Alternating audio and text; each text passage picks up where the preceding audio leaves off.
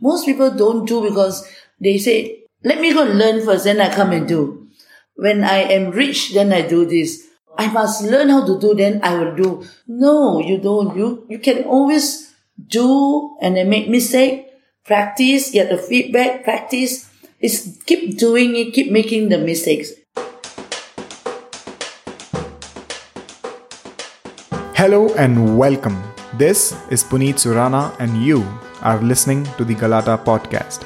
Galata is a word from the Indian language Kannada that means the noise caused by a ruckus. This podcast is about starting up while we are still in college, testing ideas, creating a team, building something worthwhile, and adding value to other people's lives.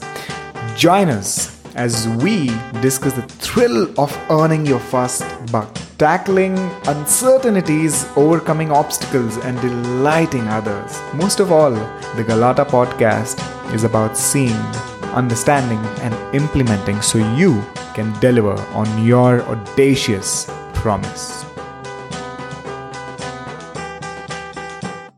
The usual first question I ask most of my guests is what were the conversations around dinner table when you were growing up? First of all, in my growing up, we don't really have conversation on the table. Okay, so I grew up in uh, Malaysia, and then later I migrated to Singapore at the age of eight. So I actually grew up as a Singaporean. I was born into a family of entrepreneurship, meaning mm. it's always in selling and buying, you know.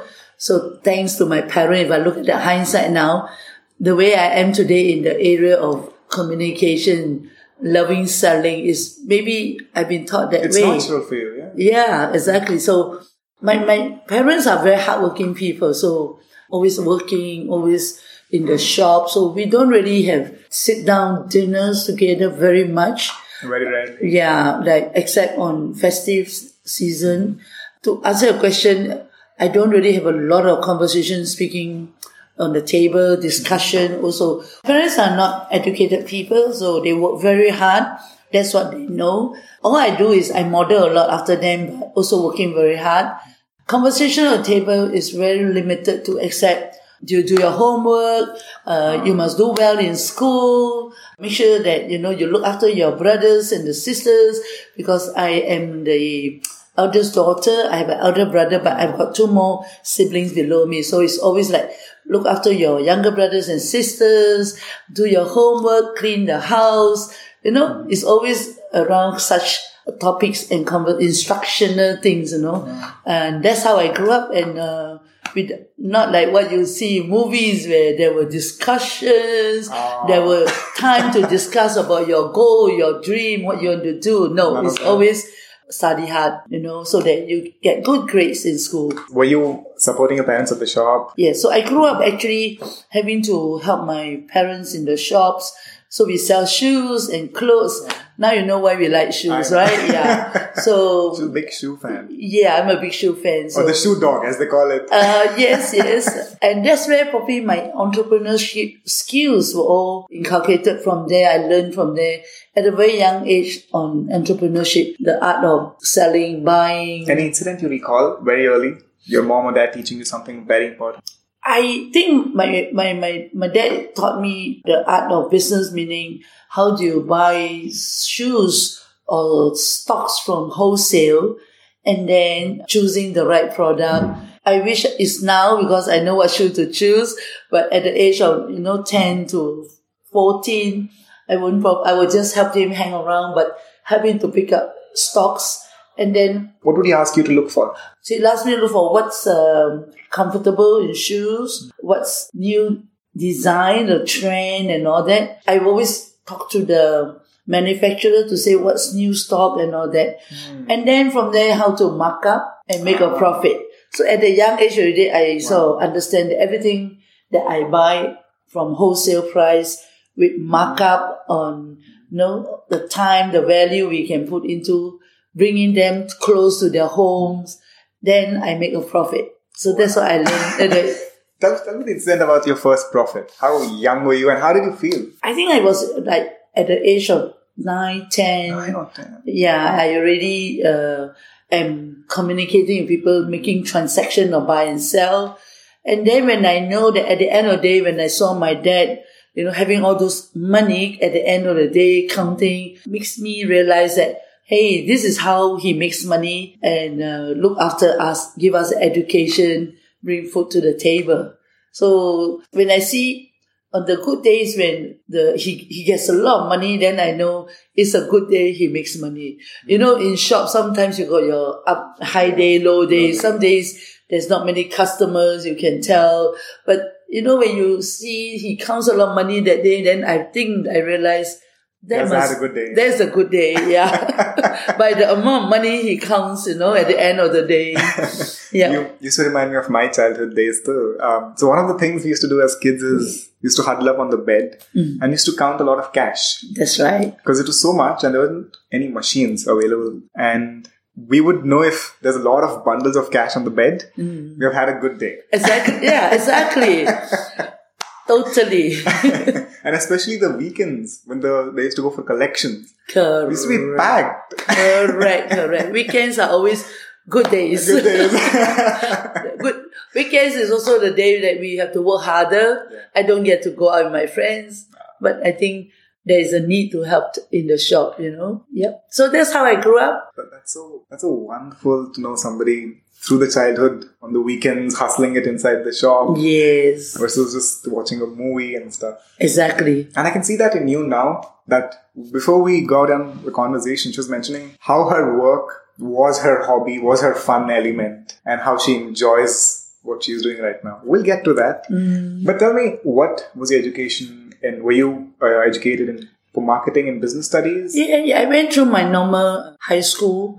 I didn't go to the university because those days girls are not expected to go university. You are expected either to get a job, bring food to the table, or you're going to get married. Right after school. Uh, yeah, because uh, I know how old I am. I'm 65. Oh, she doesn't look 65. Yeah, so I'm in the era that women, you either, let's say, go to school, get a job as a clerk, learn typing, be a secretary, be, be a clerk, and then, or you become a teacher, or you either, if you have a dream of traveling around the world, you want to dream to be a flight stewardess. Hmm. Otherwise, get married. What is your dream about that? Have- At that time, I don't have a dream. My dream is really to do well in my school, get a job, and bring food to the table because I just don't want to see my parents work so hard. so hard, yeah. Mm, so my dream is to do well in school and hopefully I get a good job, which uh, I did in the end and work for a arms manufacturing company, semi-government. We manufacture military equipment, ordnance, Wow. So from shoes and clothing. into arms. Arms. yeah, big arms. Yeah, Mm. And uh, I stayed in that job for ten years because I dis- when I, when I decided to start working, I asked, I told myself I must stay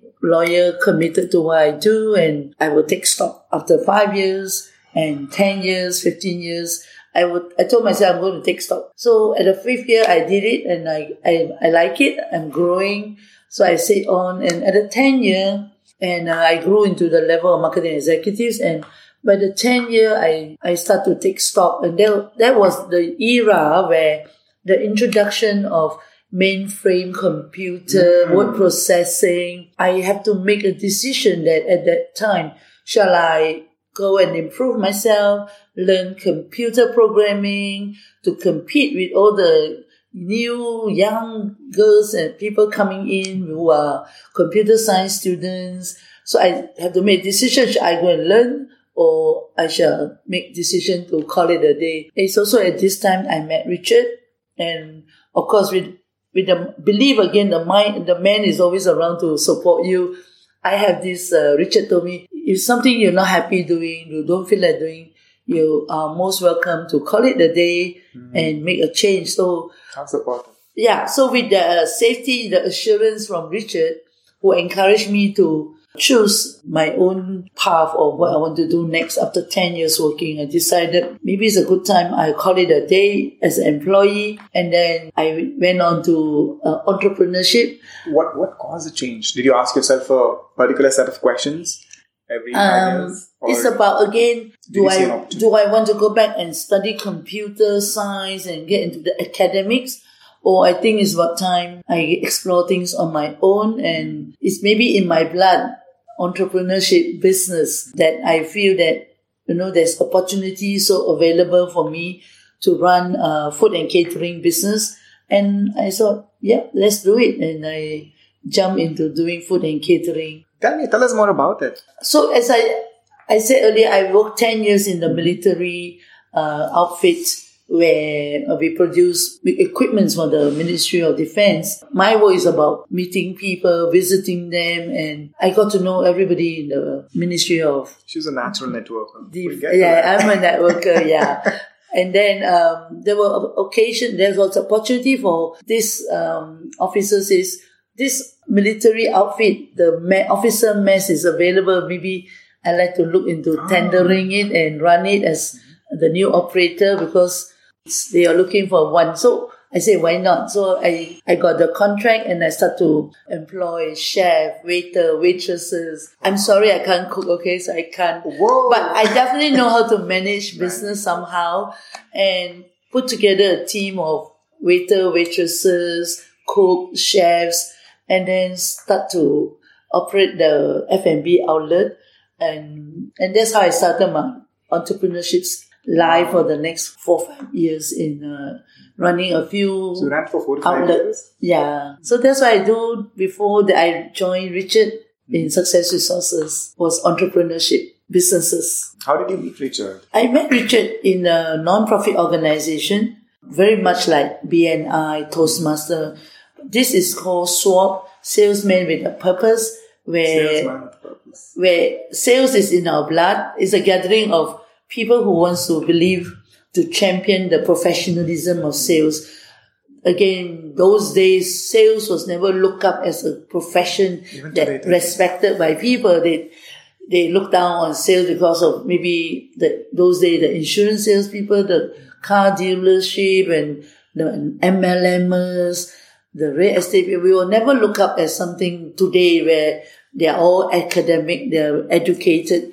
So we, this is a club where we gather together to learn and grow as professional salespeople. It's an American-based club that we have a lot of speakers coming from America to speak to us, teach us, train, and we learn from there the art of selling. So it's the club that uh, I met Richard because all the like-minded there people and and then one day we we do a lot of conference, we attend a lot of seminar. I uh, as a club secretary, I get to go to Australia many many times to attend conferencing representing Singapore club. And then we were one day the international conference um, was held in Singapore club, and so myself and the president and Richard we did this uh, conference.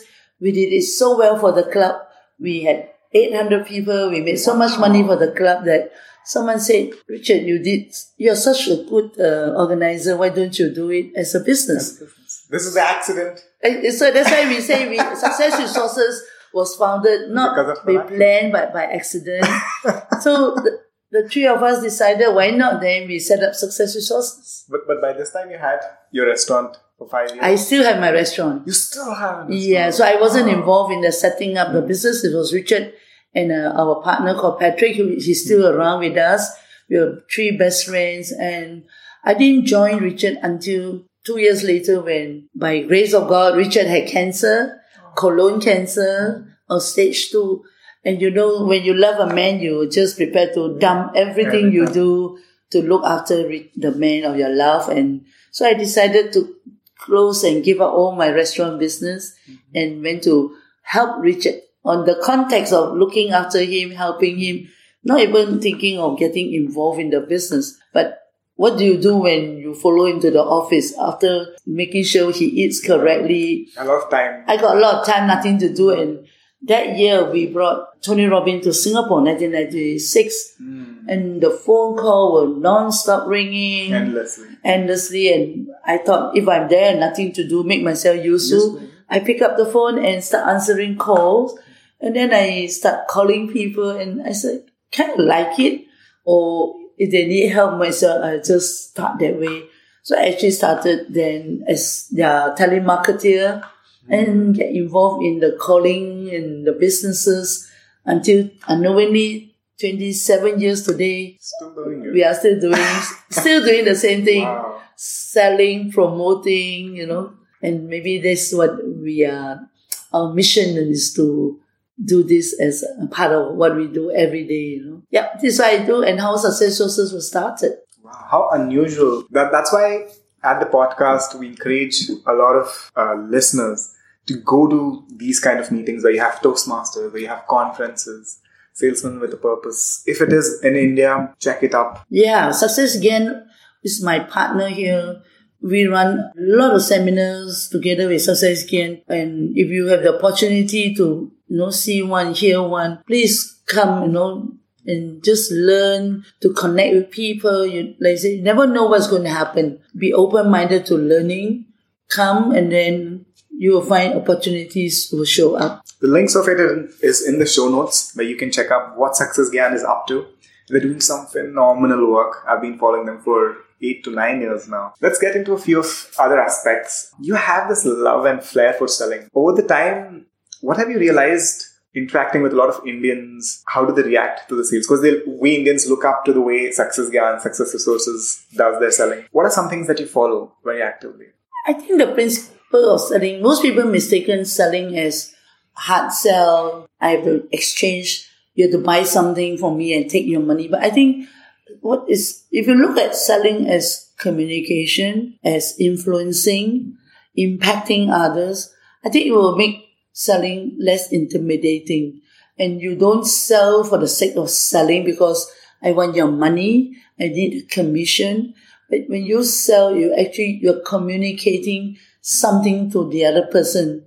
It's the enthusiasm that is the first thing you need to have. That, you know, energy, we also learn also that selling is energy. The one with the highest energy actually wins. So in your communication with the right energy, adding a lot of value, it's not about getting your money out of your you, but giving you what you need, giving you the things that, you know, you, you value, add a lot of value, that it will somehow touches the heart of the opposite party to say, hey, something great about this person I'm talking to. I want it. And that's where I guess the magic happens. They're willing to part with their money to acquire your services, you know. So don't look at selling as selling, but look at what can I add value to this person? How do I communicate to them? How can I influence them to buy this idea? You know I mean? Instead of pushing it to them. Yeah. So I think that's how we train ourselves to look at selling the way it is, not com- not selling. You know, It's more about influencing. influencing yes, impacting. What have you seen as a common thing that stops a lot of young women to start up or to build a business? I think it's belief. Mm-hmm. I think we have a lot of self belief or beliefs that were handed out to us by our parents, our teachers, our schools, our country. So we all have a lot of beliefs or we call programming that mm. made us to be who we are today. And in order for that to change, to achieve whatever you want to do, or you need to first change your belief. So you need to go analyze your belief. Is what my belief empowering me or disempowering me? Is my belief stopping me from doing something or encouraging you to go forth? And how do you change your belief is by again surrounding yourself with people who believes in you, empowers you, and then you also have to then continue to invest time in yourself to learn and work on discovering your limiting beliefs and be willing to, you know, change it and that's the first step you need to do. And there are many, many seminars, gurus, teachers. Are there, are there any beliefs that your parents would keep inculcating in you, in your elder brother? Definitely, I, I mean, being Asian, very much like Indian culture, our belief system should be very similar, meaning our parents taught us um, as girls, you need to first go to school, um, study hard, get good results, get a good job, and finally get married, be happy, right? This, uh, and then you need to look after your siblings, you can look after your aged parents, you know, they depend on us to look after them. And then other beliefs very much is respect the elder, be kind to people.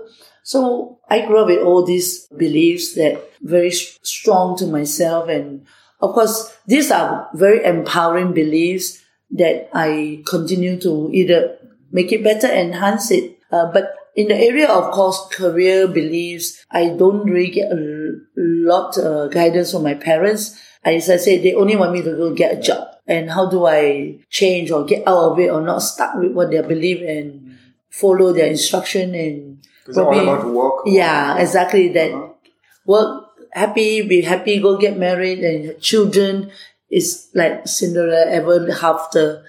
I I didn't um chose that path because I was fortunate. As I say, I at the early age I stumbled on personal development. Mm-hmm. Yeah. So how old were you? How young were you? I guess it's in my twenty, early twenties. Yeah. So I did. I went to this. As I say, I was part of this club mm-hmm. movement.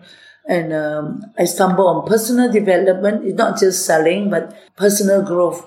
So my first uh, program was Earl Nightingale, ah, Acres of Diamond. You know, so my, it's a wonderful. Yeah, if you have a chance, you know, those days when I learned it was, it was big cassette tapes. Mm-hmm. We all, like 20 people gathered in a room, we watched a video, a facilitator came out, explained, and we have a workbook, we just do our exercise and discussion. That's my first personal development training I got. And from there, I realized there's more to life than just exposure, yeah. You know, getting a job and then make money and get married you know, which I still do, but I think there's more to life than serving, giving, and there's greatness in you that we can play a bigger game than just play small like everybody, you know.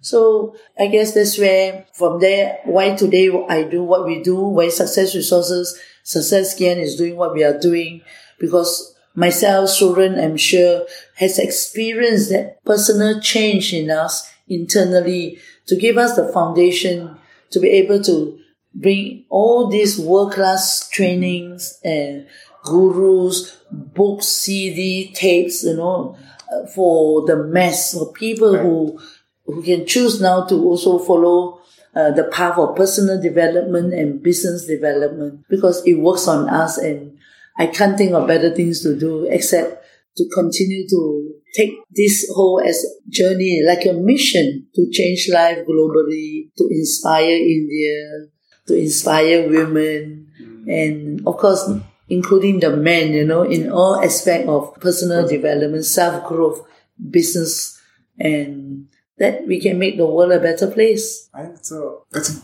that's a fantastic cause. And now I understand where you get so much energy from she's just flown in from London and she's going to be headed to Mexico. Mm. Um, I think this is the sixth day of her constantly speaking on stage, off stage, making events happen. How do you unwind? How do you relax? What do you do? I go shopping. I just went shopping yesterday. Wow. So shopping is, so it's like shopping is like therapy to me. I get to walk as part of my exercise. I think shopping makes me happy because I see beautiful things and I watch people. I also understand the economy of the country.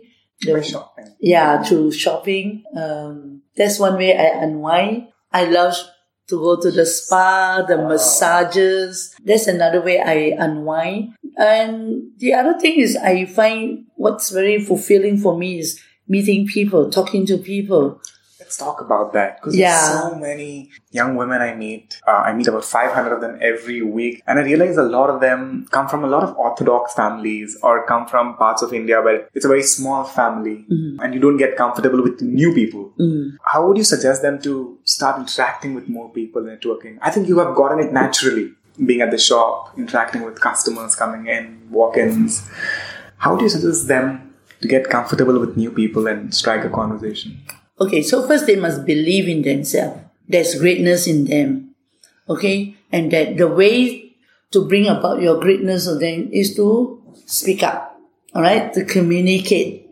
So then you then have to start to build on your confidence because most of us, let's say, we have self-esteem problem. We think we are not good enough. The limiting belief: if you're not good enough, not smart enough, and not beautiful enough, and I don't know also how to do it. And I believe that, you know, you don't need to know everything to do something. Hmm. It's, I th- again, as you probably heard, we just spoke earlier in the seminar for by Kim, you get to get into motion, into the doingness. Most people don't do because they say, let me go learn first, then I come and do. When I am rich, then I do this. I must learn how to do, then I will do. No, you don't. You, you can always do and then make mistake, practice, get the feedback, practice. It's keep doing it, keep making the mistakes. You will be so good. I mean, what is success? We learn success is making more, more mistakes. The more mistake you make, the better you become. Mm. So I think first, as young girls or someone who wants to learn this, how to communicate is believe yourself that you are greatness in you. You are good enough. All right. That God has given us enough skills, passion for you to unleash it. And then with that gives you self-esteem and then you need to take action and practice. Don't, don't be afraid to look back. Hmm. Now I know why we stop doing what we do is we have, we have so much fear in us, limiting belief, fear of looking back, fear of people laughing at us, fear of fear of thinking we are stupid, think, fear of not being intelligent, not beautiful enough. These are all things that will stop us from taking the first step. Yes. So my suggestion is that one, you surround yourself with people who believes in you. You surround yourself with people who think like you, like-minded, and then create the safe environment that it's okay to make mistakes because mistakes only get you to take the next step. You see, we are now at a women conference, mm-hmm. all women only. So maybe sometimes it's to attend an all women program that you feel mm-hmm. safe because you see we're all the same. We all look alike. Mm-hmm. We, we want the same thing. Yeah, we all want to look beautiful. We want to be successful. We want to be happy. We all want to marry a nice, good Charming. husband, you know. So it's a safe environment for us to speak up because if it's in a, sometimes in the environment there are too many men, the man gets all the attention and we women are being sidelined. So for those who really have the fear, then I think going to a all women group first as first step. step, yeah. Exactly. And get good at that, then go and impact the men too. Ah. The man needs to hear from us too. they got things to learn from us, definitely, you know. I think I think we have touched a very important point of finding a space where you're comfortable Yes. to start. Who have been your early influences, Veronica? I have a faith. My faith is in God. Uh-huh. So my great, greatest influencer is still God, Jesus, because I'm a Christian. So my driving force has been very, very biblical. And other influences are like Mother Teresa. Um, We're Yeah. having we're having uh, a doctor who treated Mother Teresa on the show. oh, really? That's Devi Shetty. Nice. And then um, Nelson Mandela. Yeah. And then, of course, for the twen- last 27 years, I've been meeting so many inspirational business teachers, gurus from the likes of like Robert Kiyosaki, Kim Kiyosaki, whom I learned about financial literacy, Tony Robbins on personal power and oh, you know, you name it, the whole list. T. Harv Eker from mm. Millionaire Mind, and even ordinary everybody, every speaker I, I put on the stage, I must learn something from them.